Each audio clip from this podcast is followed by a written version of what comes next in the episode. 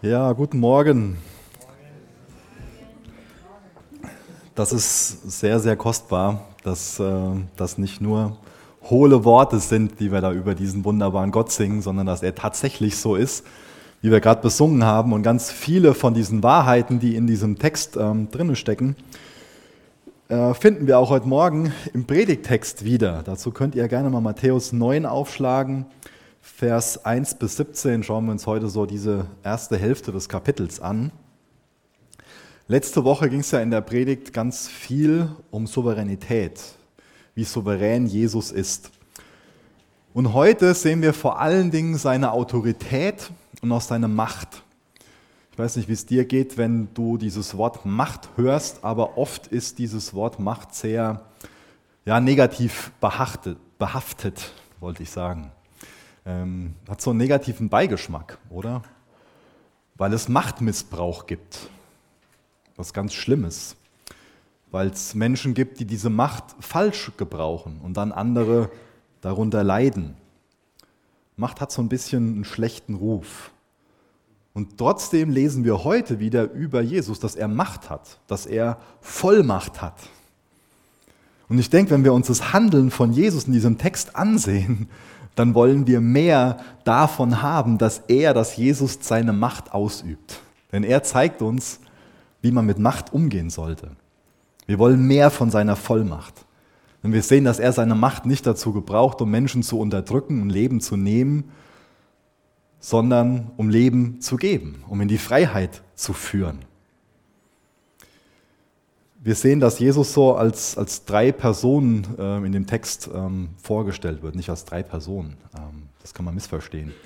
Also er wird uns vorgestellt zum einen als Gott, er wird uns vorgestellt auch als Bräutigam und auch als Arzt. Das wollte ich eigentlich sagen. Ja? Dass wir durch diese, durch diese Ämter und dadurch, dass er Gott ist, dadurch hilft er uns mehr zu verstehen, wer er eigentlich ist. Und das ist mir auch ein großes Anliegen, dass wir so an die Bibel herangehen dass es erstmal bei Gott anfängt. Das ist so wichtig, dass wir das verstehen, dass es in erster Linie offenbart wurde, damit wir verstehen, wer Gott ist, wie er ist, was er für einen Charakter hat. Das sollte alles von unserer Erkenntnis bei ihm anfangen. Denn nur wenn wir ihn als den erkennen, der er ist, und wenn wir verstehen, was er getan hat, können wir anfangen, in dem zu leben, was er für uns hat können wir uns mit dem beschäftigen, was das für unser tägliches Leben bedeutet und wie wir leben sollen.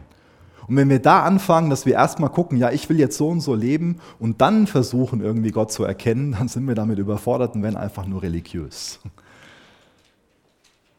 Wir haben eben von diesen Masken gesungen und diese Masken, die reißt uns Gott nicht als ein Machthaber irgendwie von, von unseren Gesichtern runter, um uns zu entblößen, sondern um uns mit ihm zu versöhnen. Und das sehen wir auch im Text, dass er genauso Menschen begegnet. Passt wunderbar zusammen, das Lied und der Text. Obwohl das bestimmt keiner bedacht hat, als äh, das geschrieben wurde, dass das heute Morgen so gepredigt wird. Finde ich gut, wie Gott so Sachen führt. Ich bete mal mit uns. Jesus, danke, dass dein Wort so kostbar ist. Und ich bitte dich, dass wir dich heute Morgen durch dein Wort besser erkennen. Jesus, wir wollen Gottes Erkenntnis haben. Wir wollen dich schauen. Wir wollen dich sehen als derjenige, der du wirklich bist. Wir wollen dich bitten, dass du kommst und dass du uns dienst, Herr. Versöhn uns neu mit dir und auch miteinander und führ uns in das hinein, was du für uns hast, Herr. Amen. Ich lese mal die ersten acht Verse aus Matthäus 9 und da sehen wir so die Macht Gottes und auch was fürbittender Glaube vermag. Matthäus 9 ab Vers 1. Und er, Jesus, stieg in ein Boot, setzte über und kam in seine eigene Stadt. Und siehe, sie brachten einen Gelähmten zu ihm, der auf einem Bett lag.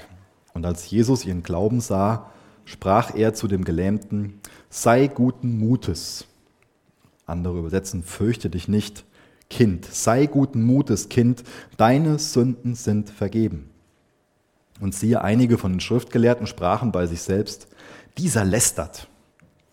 Und als Jesus ihre Gedanken sah, sprach er, warum denkt ihr Arges in euren Herzen? Denn was ist leichter zu sagen? Deine Sünden sind vergeben oder zu sagen, steh auf und geh umher. Damit ihr aber wisst, dass der Sohn des Menschen Vollmacht hat, auf der Erde Sünden zu vergeben. Dann sagt er zu dem Gelähmten, Steh auf, nimm dein Bett auf und geh in dein Haus. Und er stand auf und ging in sein Haus.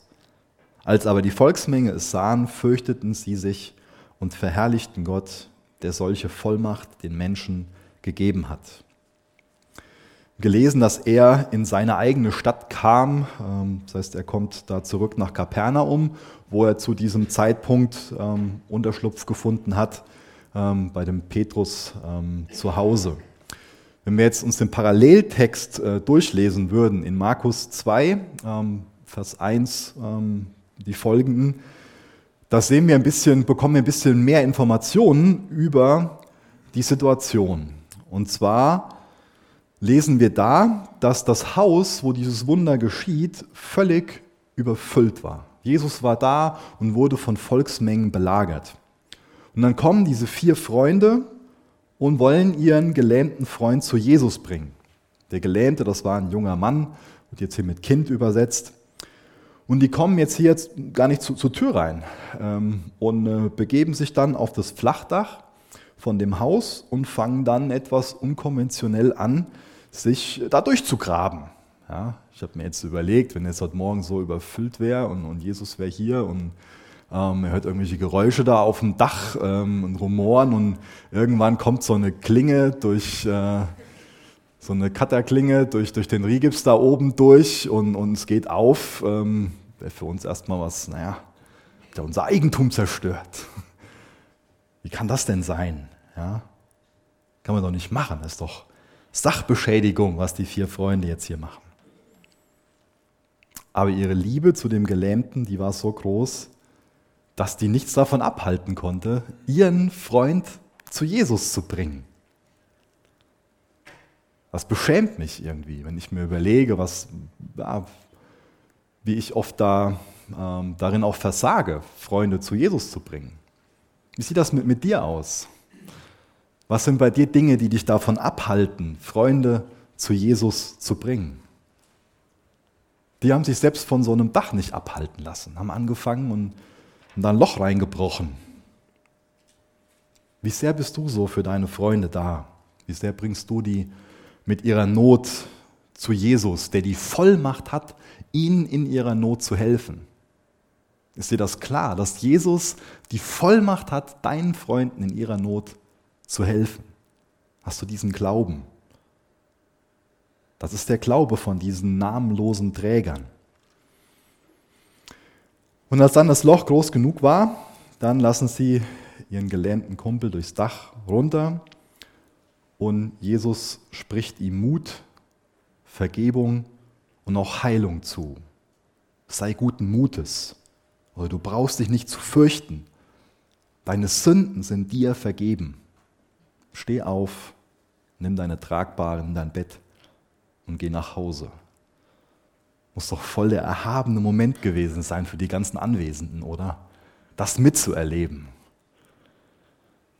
Ich lese mal einen Text ähm, aus dem fünften Evangelium aus Jesaja 35, Vers 4 bis Vers 6. Sagt zu denen, die ein ängstliches Herz haben, seid stark, fürchtet euch nicht. Siehe, da ist euer Gott, Rache kommt, die Vergeltung Gottes. Er selbst kommt und wird euch retten. Dann werden die Augen der Blinden aufgetan und die Ohren der Tauben geöffnet. Dann wird der Lahme springen wie ein Hirsch und jauchzen wird die Zunge des Stummen. Denn in der Wüste brechen Wasser hervor und Bäche in der Steppe. Hier erfüllen sich jetzt also Prophezeiungen, Dinge, die über Jesus vorhergesagt wurden, die über den Messias vorhergesagt wurden. Die meisten, die da zugeschaut haben, die, die werden diese Verse gut gekannt haben und auch diese Sehnsucht im Herz gehabt haben, dass da dieser Messias kommt und sie rettet. Aber die wenigsten haben die Verbindung gezogen, dass das da gerade passiert. Dabei lässt es sich doch einfach ziehen, könnte man meinen, oder? Wenn wir jetzt diese Texte so gegenüberstellen. Schon Jahrhunderte vorher wurde das prophezeit. Eigentlich hätten die Menschen da verstehen müssen, ja, Jesus ist dieser Messias. Er ist der Christus, der Gestalte des Herrn, der auf die Erde kommen wird. Gott, Mensch geworden, der auf die Erde kommen wird, um uns aus unseren Sünden zu retten. Aber nur wenige haben das für sich so im, im Glauben erkannt. Dieser junge Mann wird also geheilt und ihm wird Sündenvergebung zugesprochen. Und der Auslöser dafür ist der Glaube von den vier Freunden. Sehen wir also auch so die Kraft des stellvertretenden Glaubens. Sehen wir, dass fürbittender Glaube auch was bewirkt. Das soll uns doch Mut machen, oder? Vielleicht gibt es Personen in deinem nahen Umfeld, die, die ähm, Jesus nicht kennen. Dann lass dich nicht entmutigen, auch wenn du schon lange im Gebet dafür ringst, sie immer wieder im Gebet zu Jesus zu bringen und dir Weisheit schenken zu lassen, wie du sie außerhalb von dem Gebet zu Jesus führen kannst, was das ganz praktisch bedeuten kann. sehen also da eine große Frucht im Leben dieser namenlosen Träger. Die werden nicht groß erwähnt, die sind namenlos. Aber wir lesen heute noch davon, von ihrem Vertrauen zu Jesus. Denn Jesus sah jetzt hier in dieser Zerstörung von Privateigentum, also von dem Dach, einen Beweis für ihren Glauben. Für ihren Glauben woran? Zum einen für ihren Glauben an die Vollmacht von Jesus, dass er heilen konnte. Da waren die total zuversichtlich. Jesus kann unseren Freund heilen. Punkt. Das war ihr Glaube, ihr Vertrauen. Aber sie hatten nicht nur Glauben in die Vollmacht, sondern auch in die Barmherzigkeit von Jesus. Sie hatten auch diese Zuversicht, Jesus will den auch heilen. Er kann nicht nur, er will auch, er ist so barmherzig. Vielleicht ist es ein bisschen seltsam, wenn wir davon lesen, dass ähm, er auf den Glauben dieser namenlosen Träger zuallererst, beziehungsweise zuerst sagt er, fürchte dich nicht oder sei guten Mutes, aber dann kommt dieser Zuspruch der Sündenvergebung. Vielleicht kommt uns das ein bisschen seltsam vor. Warum spricht Jesus jetzt hier die Vergebung zu? So, die offensichtliche große Not ist doch erstmal die Lähmung, oder? Es gibt Ausleger, die davon, aus, die davon ausgehen, ja, dass ähm, es für die Anwesenden offensichtlich war, dass es einen unmoralischen ähm, Auslöser für diese Lähmung gab. Dass er nämlich eine Geschlechtskrankheit hatte, die er durch einen unmoralischen Lebensstil bekommen hat und diese dann zu einer Lähmung geführt hat. Also persönliche Sünde ist auf keinen Fall immer der Grund für Krankheit, aber es kann ein Grund für Krankheit sein. Wenn das so ist, dann würde das auch erklären, dass Jesus ihm zuspricht, so sei guten Mutes. Vielleicht war er einfach total schambehaftet und hat sich als unwürdig gesehen. Aber wenn wir das mal außen vor lassen, das, was der Text auf jeden Fall unterstreicht, ist, ist, dass Vergebung wichtiger und auch bedeutender ist als körperliche Heilung. Die eigentliche Ursache für unsere Probleme, die liegt in unserem Inneren, in unserem Herzen. Wir brauchen Vergebung. Da ist eine Krankheit in uns, die schlussendlich den Tod nach sich zieht. Wenn wir nicht von unserer Sünde gerettet werden, wenn wir nicht Vergebung für unsere Schuld bekommen, hat das schlussendlich eine größere Konsequenz als eine Lähmung. Und das ist das wichtigste Anliegen von Jesus, dass er uns aus unserer Sünde retten will. Das ist das Anliegen von Jesus. Und das ist auch heute Morgen wieder mal die Frage an dich und auch an mich. Lässt du dich aus deiner Sünde retten? Lässt du dich aus deiner Sünde retten? Verstehst du, dass das wirklich das Hauptanliegen von Jesus ist? Wo geschieht denn zu dem Zeitpunkt normalerweise Vergebung? Mal geschieht das am großen Versöhnungstag, im Tempel, von einem Priester, über dem Blut von einem geopferten Tier. Was Jesus hier macht, ist also, dass er die Rolle von einem Priester einnimmt. Er befindet sich auch nicht im Tempel. Und ein Tieropfer hat er auch nicht gebracht. Aus anderen Stellen wird uns aber klar, dass sich Jesus selbst als Tempel sieht und dass er sich auch als Opferlamm Gottes versteht. Sein Körper war der Tempel, der zerstört wird und am dritten Tag von ihm wieder aufgebaut wird, der aus den Toten aufersteht. Jesus wird sein Blut am Kreuz vergießen, um dann Versöhnung zu bewirken. Er wird zurück zum Vater gehen, um dann für uns als vermittelnder hoher Priester einzustehen. Ach, das ist ein faszinierender Gedanke, oder? Dass Jesus gerade als vermittelnder hoher Priester vor dem Vater steht und für uns, für dich und für mich betet. In dem Text gibt es einen faszinierenden Kontrast so zwischen dem, wie sich Jesus verhält und zwischen den Schriftgelehrten. Diese Schriftgelehrten, die sind an den Leiden und auch an der Heilung von dem kranken Mann gar nicht interessiert. Es war für die ohne Bedeutung, die Not dieses jungen Mannes. Aber sie beschäftigen sich jetzt hier wieder mal mit so einer spitzfindigen Kritik. Dieser Mann, Jesus, der lästert Gott.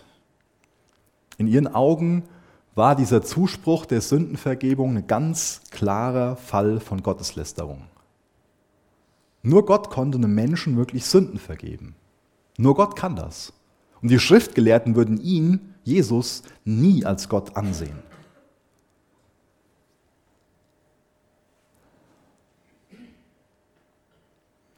Die Schriftgelehrten glaubten nicht daran, dass er diese Vollmacht hat. Die hielten diesen Zuspruch für leere Worte, für heißen Wind oder eigentlich für mehr, für eine Unverschämtheit.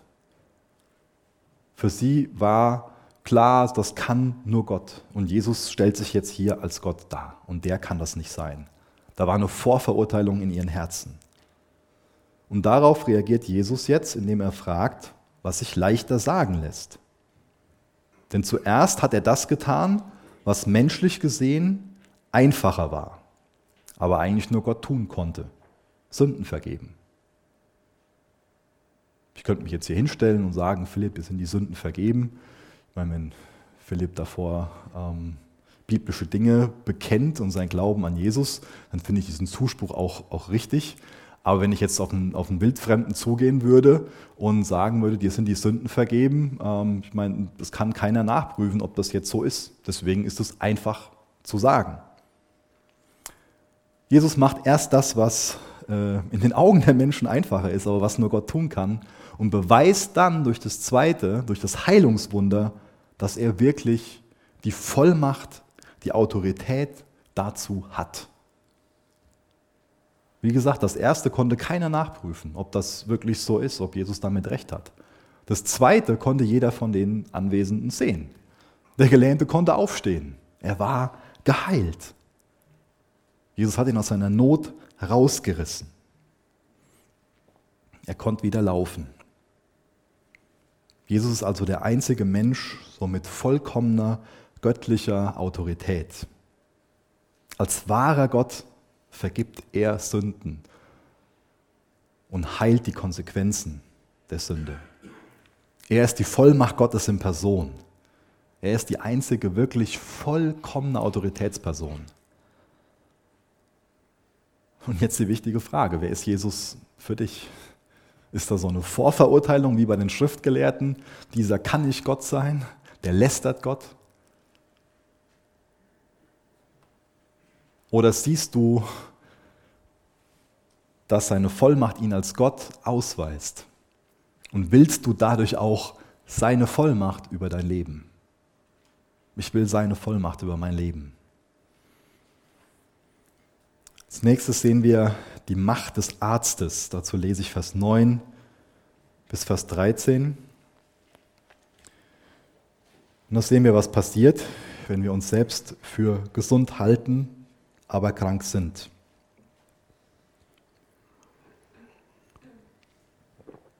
Und als Jesus von dort weiterging, sah er einen Menschen mit Namen, mit Namen Matthäus am Zollhaus sitzen und er spricht zu ihm, folge mir nach. Und er stand auf und folgte ihm nach. Und es geschah, als er in dem Haus zu Tisch lag. Und siehe, da kamen viele Zöllner und Sünder und lagen zu Tisch mit Jesus und seinen Jüngern. Und als die Pharisäer es sahen, sprachen sie zu seinen Jüngern, Warum ist euer Lehrer mit den Zöllnern und Sündern? Als er es hörte, sprach er, Nicht die Starken brauchen einen Arzt, sondern die Kranken. Geht aber hin und lernt, was das ist. Ich will Barmherzigkeit und nicht Schlachtopfer. Denn ich bin nicht gekommen, Gerechte zu rufen, sondern Sünder. Matthäus, der Autor von diesem Evangelium, der beschreibt hier recht kurz die Geschichte von seiner eigenen Berufung. Auch das lässt sich in Markus 2 nochmal nachlesen. Da wird er dann äh, in Vers 14 Levi genannt. Ist ein hebräischer Name. Und ähm, dadurch haben wir einen Hinweis darauf, dass seine Ahnen zu dem Priestergeschlecht gehört haben und ähm, im Tempel gedient haben. Aber dieser Levi, dieser Matthäus ist weit davon entfernt, Yahweh im Tempel zu dienen. Denn bevor er jetzt zum Apostel und auch zum Evangeliumsautor wurde, war er Zöllner. Damals litten die Juden ja sehr unter dieser römischen Besatzungsmacht. Und diese Besatzungsmacht, die hat das Recht, Steuern einzutreiben, für gewisse Distrikte dann versteigert. Und dann wurde ein Vertrag geschlossen, und es war klar, der Zöllner ist dafür verantwortlich, dass eine gewisse Summe Geld dann ähm, an die Römer abgeführt wird. Und was er dann darüber hinaus eingenommen hat, der Zöllner, das konnte er dann so als Kommissionsgebühr für sich behalten. Das war dann für den Zöllner ähm, so ein ganz einträgliches ähm, Geschäft, ein schönes System, ähm, was natürlich ganz offensichtlich so die Gefahr von schweren Missbrauchs in sich birgt. Damals gab es keine Medien, dass man sich irgendwie schnell verbreitet hat, wo äh, welche Zollgebühren waren und, und was da angemessen ist. Und es wurde ganz viel Missbrauch damit ähm, getrieben und viele Leute wurden dadurch wirklich erpresst und mussten einfach Wucherzölle bezahlen. Und das ist ein Grund. Zum einen, ähm, warum die Zöllner wirklich gehasst wurden, leidenschaftlich gehasst wurden, weil die ihre Landsleute abgezockt haben aber auf der anderen Seite auch, weil die mit der Besatzungsmacht kollaborierten, zusammenarbeiteten. Jetzt sitzt Matthäus also in seinem Zollhäuschen an einer ganz bedeutenden Handelsstraße und kassiert so richtig ab. Dass Jesus den dazu beruft, ihm nachzufolgen, das ist total erstaunlich. Jesus sagt zu ihm, folge mir nach.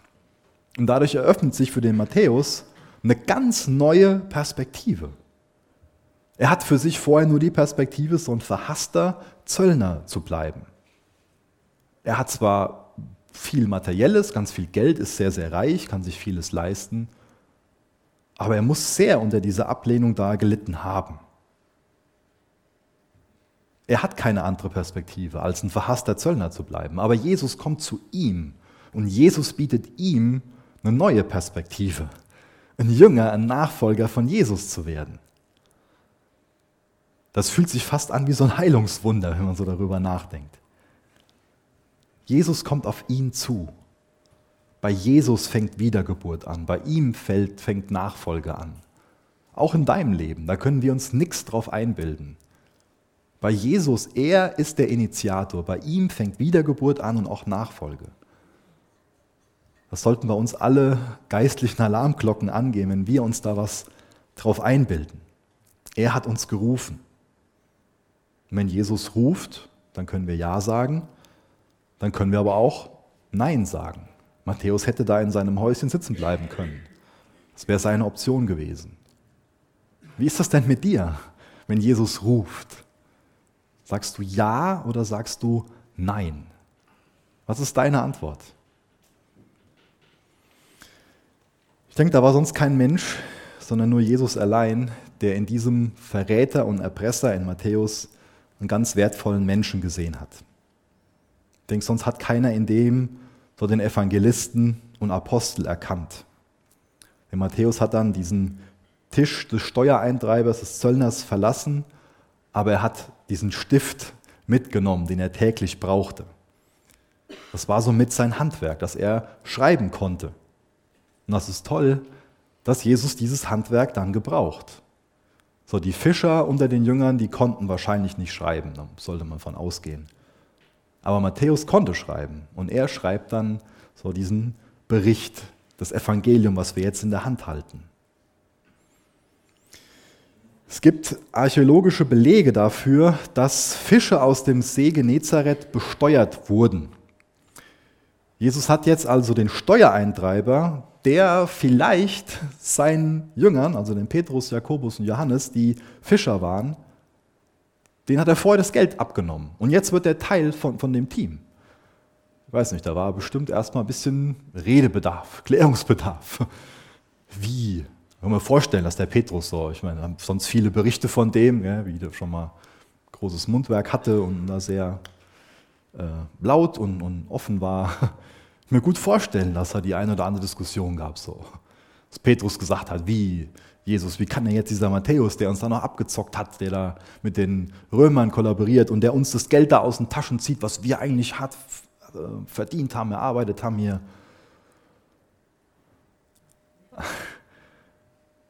Aber wie toll, was für ein tolles Bild, was für ein tolles Vorbild auch für die Gemeinde, dass da Versöhnung stattgefunden hat und dass sie gemeinsam Jesus nachfolgen. Matthäus macht jetzt hier das Beste, was er tun kann und er reagiert auf diesen Ruf der Nachfolge, indem er sich dafür entscheidet, Jesus nachzufolgen und indem er dann ähm, Jesus und Freunde von sich, Zöllner, nach Hause einlädt und die dann da gemeinsam zu Tische liegen. Da war Jesus natürlich eingeladen, denn er war Grund dann für, diese, für dieses Fest. Auch der neue Himmel und die neue Erde werden mal mit einem heiligen Fest anfangen. So aus Sicht der Superfrommen macht Jesus hier alles falsch. Die können das vielleicht noch so entschuldigen, dass er einen Zöllner aus seinem Umfeld rausreißt und rettet, aber die kommen nicht darauf klar, dass Jesus diesen Zöllner nicht nur aus seiner Sünde rettet, in seine Nachfolge stellt, sondern dass er in das Umfeld von diesem Sünder geht und Zeit verbringt mit diesen Sündern. Die Neues Leben übersetzt ein bisschen anders. Da steht mit solchem Abschaum. Ich denke, das trifft ganz gut den Unterton, der da drin ist, der dann von den Pharisäern, von den Schriftgelehrten vorgeworfen wird. Jesus, wie kannst du dich denn mit so einem Abschaum abgeben und mit denen zu Tische liegen? Und auch bei dem Abschaum, auch bei den Sündern, da können wir wieder an die anderen denken. Aber auch bei der Feier geht es wieder um uns. Jesus hat sich aufgemacht. Er kommt an unseren Tisch. Er sucht unsere Nähe. Er will uns retten. Das ist seine Sehnsucht. Römer 5, 8 wird heute Morgen schon mehrfach zitiert. Gott aber erweist seine Liebe zu uns darin, dass Christus für uns gestorben ist, als wir noch Sünder waren. Dieser Vorwurf von den Pharisäern, der ist richtig. Jesus aß hier wirklich mit Sündern. Diese Anklage ist wahr. Diese Anklage wäre aber auch wahr gewesen, wenn er mit den Pharisäern gegessen hat, oder? Hätte. Wenn Jesus nicht mit Sündern in unserer Welt zusammen gegessen hätte, hätte er immer alleine gegessen. Jesus sitzt an diesem Tisch der Sünder. Aber er billigt keine Sünde. Und er schwächt auch sein eigenes Zeugnis nicht ab, sondern er gebraucht diese Situation zu Gottes Ehre. Da sollten wir so von ihm lernen. Jesus hört, wie die Pharisäer da seinen Jüngern diese Frage stellen und beantwortet sie öffentlich und gebraucht dazu Ironie. Nicht die Gesunden brauchen einen Arzt, sondern die Kranken. Mit anderen Worten, genau für solche Menschen, genau für solchen Abschaum war Jesus gekommen. Für diejenigen, die es nötig hatten. Jesus ist für diejenigen gekommen, die es nötig hatten. Aber gibt es Leute, die es nicht nötig haben? Das ist die Ironie hier dran. Es gibt keine Menschen, die es nicht nötig haben. Die Gesunden, die gibt es nicht. Aber die Pharisäer, die hielten sich in diesem Fall für gesund. Und das ist das Fatale. Wenn man sich selbst für gesund hält, ist das die schlimmste Krankheit, die man haben kann. Denn diese Krankheit, die endet tödlich. Es gibt die Kranken, die wissen, dass sie krank sind. Und es gibt die Kranken, die sich für gesund halten. Wer ist da in der größeren Gefahr? Natürlich die Kranken, die sich für gesund halten. Wie ist das mit dir? Bist du ein Kranker, der sich für krank hält oder ein Kranker, der sich für gesund hält? Das Wort Pharisäer, das ähm, bedeutet vom Ursprung her die getrennten oder die abgesonderten. Die sind stolz darauf, dass sie sich von der Masse abheben und gute Menschen sind. Und so eine Haltung, das ist ein Beweis dafür, dass sie ganz weit weg von Gottes Herz sind. Das Königreich Gottes, das ist eine Einklassengesellschaft. Da ist nur Raum für Sünder. Es gibt da keinen Raum für so einen Pharisäergeist im Reich Gottes. Diese Wahrheit mit den Gesunden, äh, mit den Kranken, die einen Arzt brauchen und den Gesunden, das ist auch eine Wahrheit für die Seelsorge. Wenn wir jetzt von uns meinen, dass unsere Ehe toll ist, dann lassen wir uns nicht helfen. Oder es gibt viele andere Bereiche, wo man das darauf anwenden könnte. Das ist jetzt nur mal ein Beispiel. Dann können wir lange so tun, alles ist gut. Ich bin doch gesund, bin doch nicht krank, ich brauche doch keinen Arzt. Aber ich glaube, wir können erst dann Hilfe erfahren, wenn wir für uns verstanden haben, dass wir Hilfe brauchen. Jesus ist der wahre Arzt. Wie behandelt er jetzt den Matthäus? Er behandelt den Matthäus, indem er ihn zur Nachfolge beruft. Welche Medizin verabreicht Jesus den Kranken? Er gibt denen Annahme, Freundschaft, Zuwendung, geht auf die zu, macht also einiges, um dieses Vertrauen, was der Mensch in ihn setzen soll, rechtfertigt. Was für ein Rezept schreibt er jetzt für die Pharisäer? Sagt denen quasi, ja, geh, denk mal drüber nach, was dieses Wort aus Hosea 6, Vers 6 bedeutet. Barmherzigkeit will ich und nicht Opfer. Sein Anliegen ist, dass auch die Pharisäer ihren eigenen Zustand erkennen, nämlich erfahren, wie krank sie sind, dass sie verstehen, wie weit sie von Gott entfernt sind. Gott hat ja diesen Opferdienst eingeführt, aber er will nicht, dass bloße Rituale so zu einem Ersatz werden für eine innere Gerechtigkeit. Gott gefallen keine Rituale ohne innere Gerechtigkeit. Aber so haben sich die Pharisäer verhalten. Die haben jeden Buchstaben von dem Gesetz versucht zu beachten, haben Dinge hinzugefügt und hatten aber keine Barmherzigkeit, kein Erbarmen mit denen, die geistliche Hilfe brauchten. Jesus hat diesen Vers perfekt erfüllt. Er hat diese Forderung nach Gottes Opfern ebenso vollkommen wie auch die Forderung nach Barmherzigkeit erfüllt. Es gibt also in keiner Hinsicht irgendwie einen gerechteren Menschen auf Erden als Jesus. Deswegen kam er auch, um alle Menschen wirklich zur Umkehr zu rufen. Aber diesem Ruf nach Umkehr, dem schenkt nur derjenige Bedeutung, der anerkannt hat, dass er selbst ein Sünder ist. Jesus kann niemanden heilen, der stolz, selbstgerecht und unbußfertig wie die Pharisäer ist. Wie ist das mit dir? Ich denke, das ist ein Punkt, wo wir auch nicht zu schnell sein sollten, sondern den wir nochmal mit nach Hause nehmen sollten und wo wir uns echt hinterfragen sollten. Da können wir alle schnell die Antwort darauf geben, ja, ich habe verstanden, dass ich Jesus brauche, aber wie ist das wirklich in meinem Herzen verankert, dass ich ihn brauche, dass er für mich da ist, dass er mein Arzt ist, dass er mein Gott ist, dass er die Vollmacht hat? Das erste haben wir ihn als Gott gesehen, jetzt als Arzt und als nächstes sehen wir ihn als Bräutigam, Vers 14 bis Vers 17. Sehen wir die Macht des Bräutigams. Wir sehen, was passiert, wenn wir alt und neu vermischen.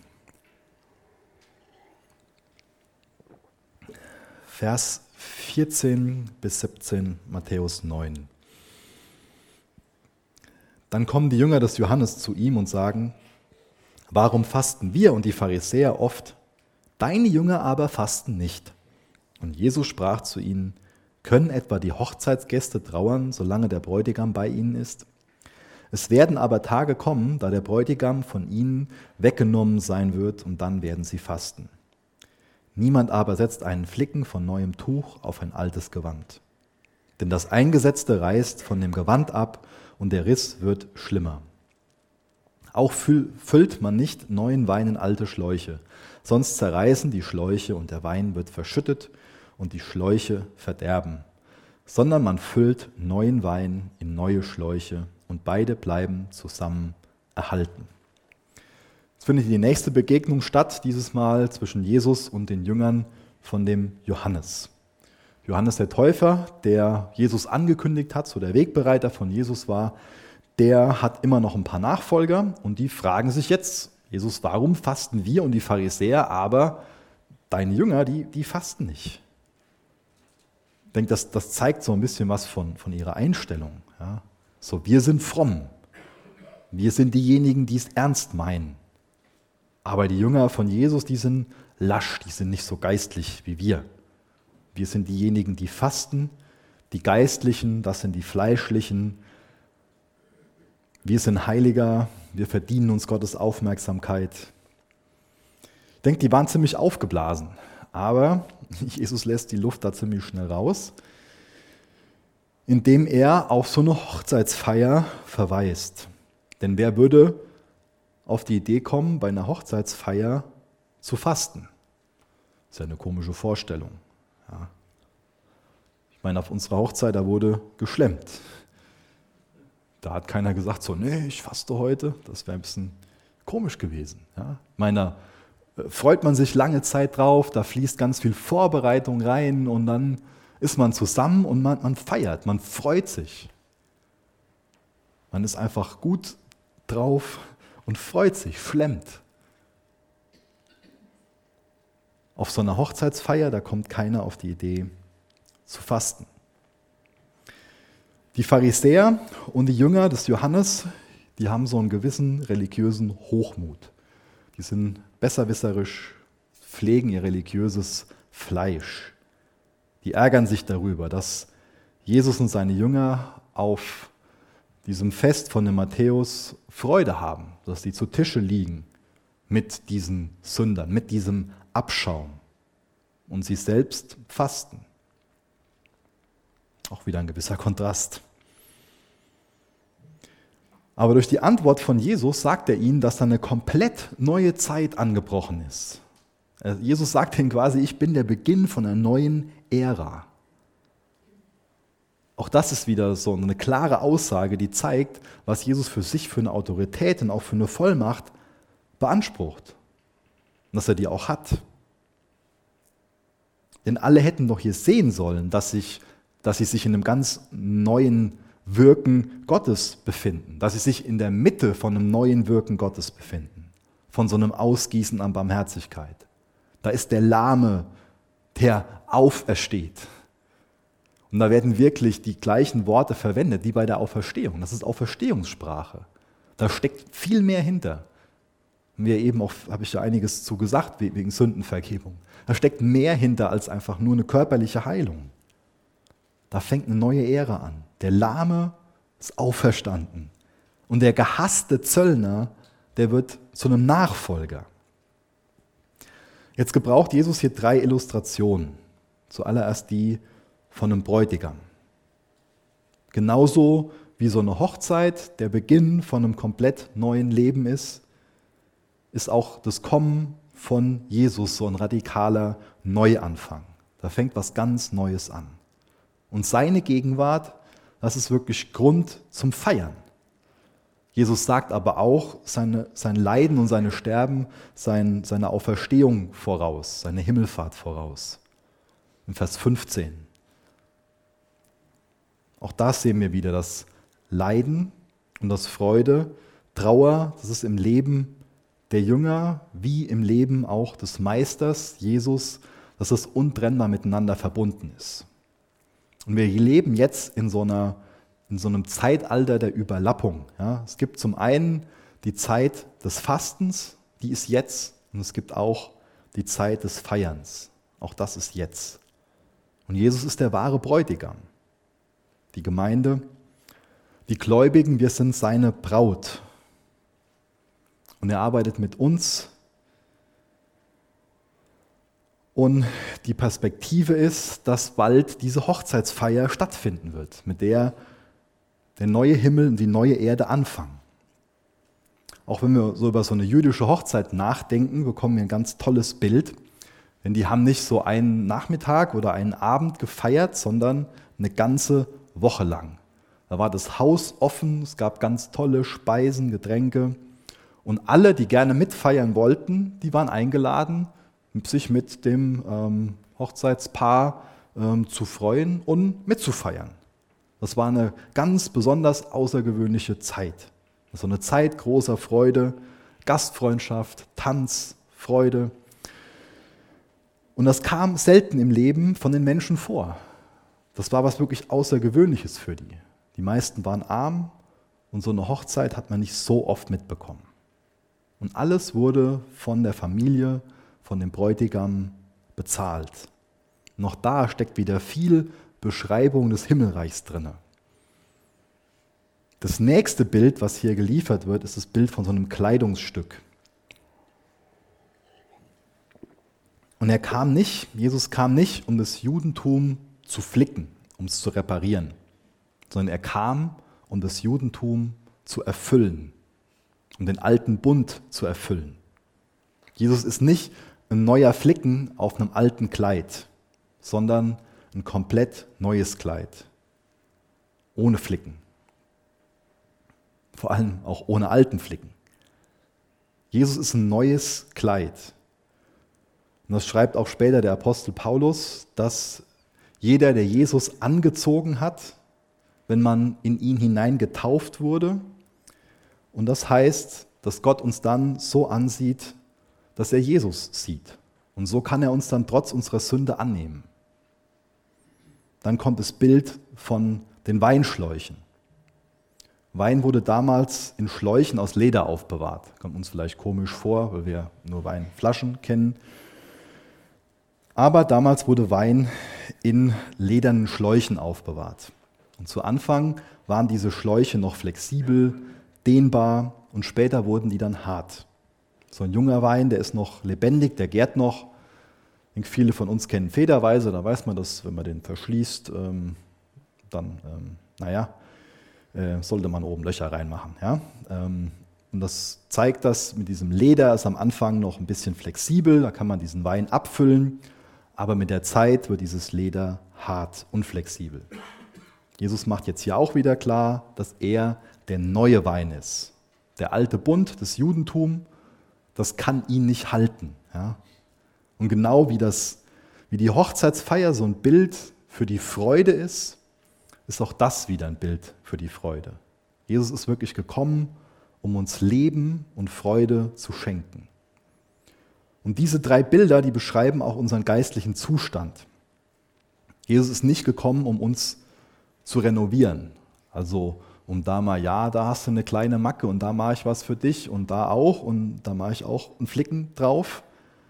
Sondern es ist notwendig, dass wir von neuem geboren werden. Mit einer Renovierung ist es nicht getan. Jesus ist am Kreuz gestorben, damit wir wirklich von neuem geboren werden können. Da reicht so ein Flicken nicht aus.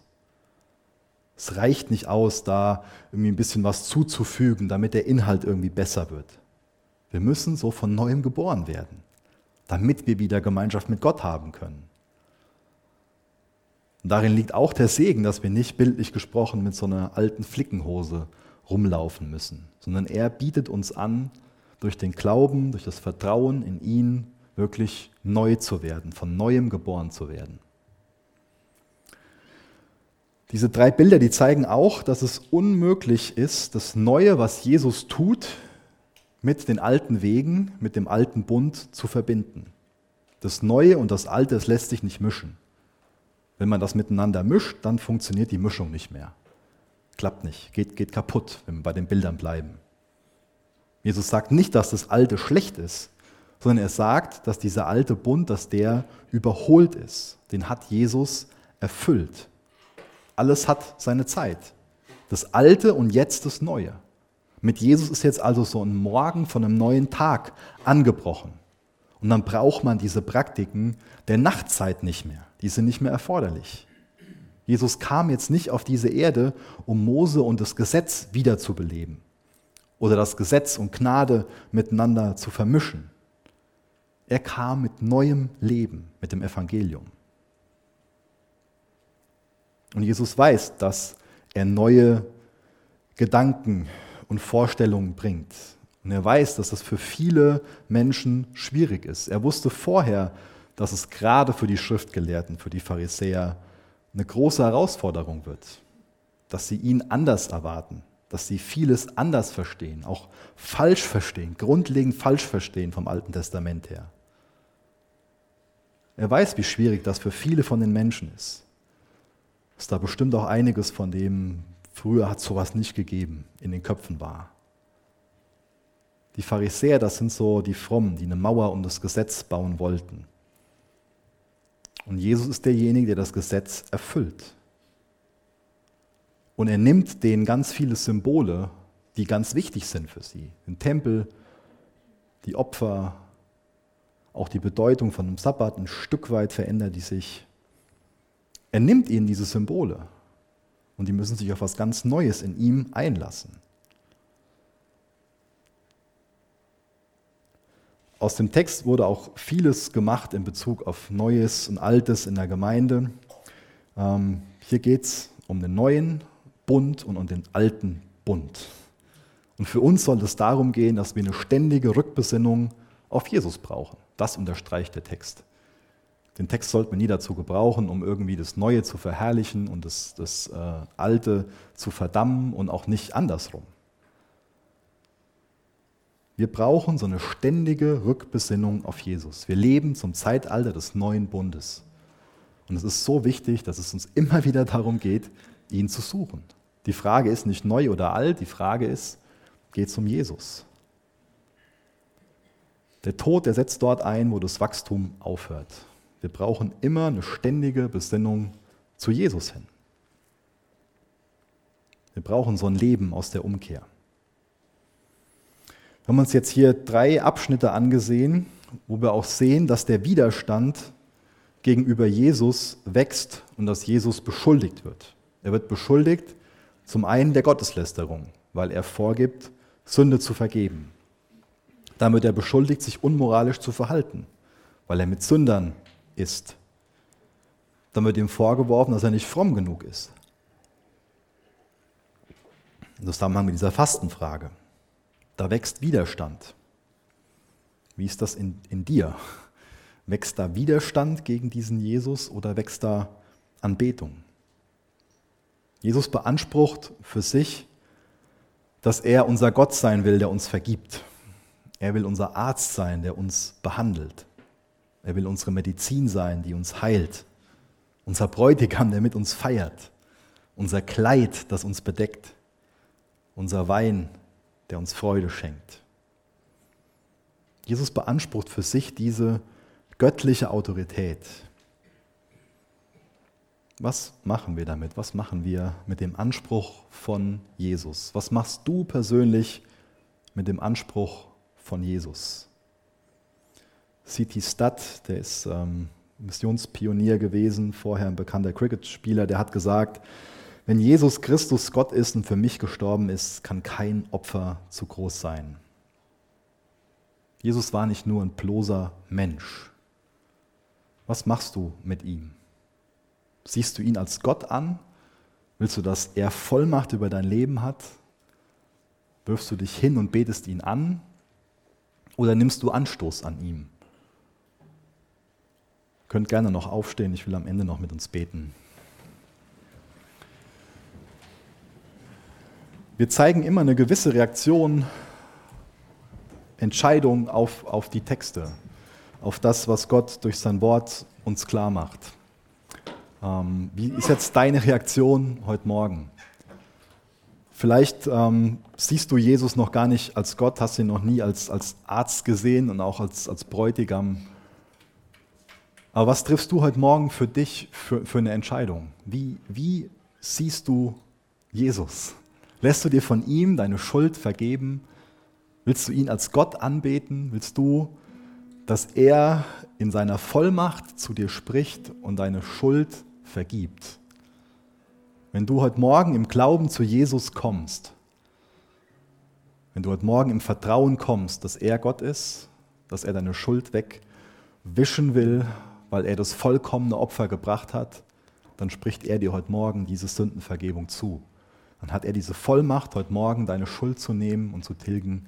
Dann ruft er dich in seine Nachfolge. Wie entscheidest du dich?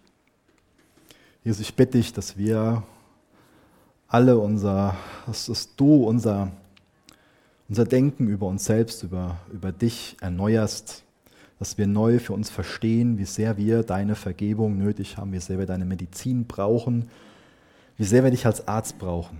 Jesus, du weißt, wie wir wirklich über uns denken, für wie krank oder gesund wir uns halten. Jesus, danke für das Evangelium, dass die Botschaft ist, die gute Botschaft, dass du unser Arzt bist, der uns heilen will. Danke, dass wir uns Heilung nicht verdienen müssen. Jesus, wenn es heute Morgen Personen gibt, die noch keinen persönlichen Glauben an dich haben, dann bitte ich dich, dass du diesen Personen hilfst, dass du diesem Unglauben hilfst, dass du den Personen hilfst, dir zu glauben. Jesus, hilf uns, dass wir mit einem gebrochenen Herzen auf dich, auf dein Reden reagieren und dich mehr in unserem Leben machen lassen. Jesus, wir wollen dich mit unserem ganzen Leben ehren. Wir wollen in deinem Willen leben, wollen versöhnt mit dir und miteinander leben und dich mehr ehren. Hab du deinen Willen in uns. Amen.